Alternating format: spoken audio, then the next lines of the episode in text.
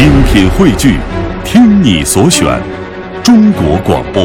radio.dot.cn，。各大应用市场均可下载。这里是中国第八大古都，郑州这个地方，成最高的大国的这个都邑，就是这里是中华民族的发祥地，那这个中国最初呢，也应该导源于我们的老祖宗。这里有闻名天下的少林宫，唐朝以后，咱们少林寺开始有了武僧了。这里有婉转悠扬的戏曲乐，六大哥你讲话，一台弦。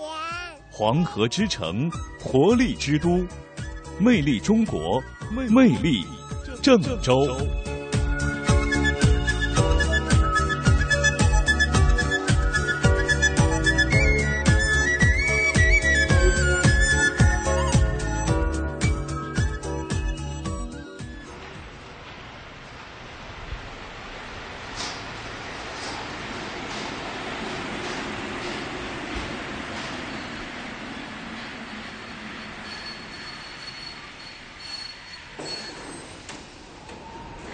大家好，我是魅力中国的记者杜伟。一说到郑州，你会感觉到这座城市的火车站可以说是热闹非凡。有人说郑州是历史上火车跑出来的城市，这句话一点都不为过。内地重要的铁路大动脉京广铁路和陇海铁路正好在郑州交汇，于是近百年来，郑州一直都是全国重要的交通枢纽，而郑州火车站也是全亚洲客流量最大的火车站。郑州从地面角度来讲，实际上这个地方中间的最早就是郑国的地方。郑州这个地方，它的政治中心，成最高的大国的这个都邑就是商朝了。商朝的首都是一商时代是多次犯迁都，所以说商朝离开了郑州以后，郑州作为一个大国的都邑的统治中心，历史上就消失了。然后呢，就变成了诸侯国的这个级别，就是郑国这个级别。所以说后来，如果不是清末京汉铁路这个修铁路，如果不是现代必须要有铁路，它就不会有它。有了铁路了，然后就有了近代郑州。我基本上算个老郑州，我是郑州长大的。对于郑州的所有的这个当时留下的这些东西，最早的二期纪念塔和二七纪念周围，从老火车站、火车站前面的大同路、德化街、乔家门，这是百年郑州的留下来这一块地方。龚绍芳，郑州大学的教授，地地道道的郑州人。从他的介绍中，我们能感受到百年郑州的精华就在郑州火车站附近。为了更好的让大家了解郑州这座城市，今天我们的节目当中为您邀请了一位河南老乡，也是我们华夏之声的美男主持毛毛，掌声有请啦！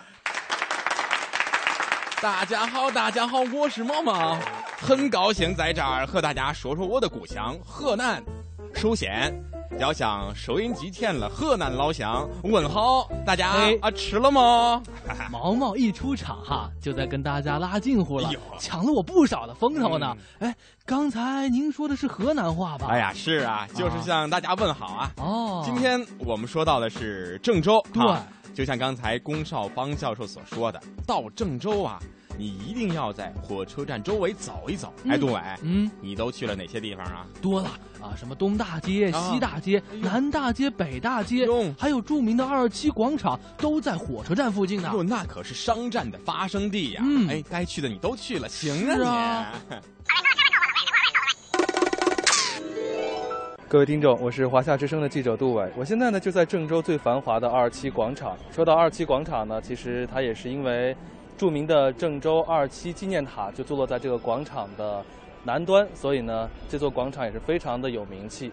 其实说到这座广场最有特点的，除了著名的二七纪念塔之外，我们还在这个广场上发现了一段有关中国铁路的记载，那就是著名的京广铁路的南段，也就是著名的京汉铁路。这条铁路呢是从北京出发，一直到武汉的汉口。我们可以看到，在这样一个广场上标识了这段铁路途经的一些大站，比如说北起北京，经过了保定、石家庄，还有邯郸、邢台、安阳、郑州、信阳，最后到达汉口和武昌。那这条铁路呢，其实也是现在呢中国铁路南北的大动脉。此外呢，这条铁路也记载了一段历史。其实说到这个二七纪念塔，应该属于郑州的一个地标式的建筑了吧？对，这是咱们郑州市的一个标志性的建筑。那么这个二七纪念塔呢，它修建于一九七一年的七月一日，十月一日正式对外开放。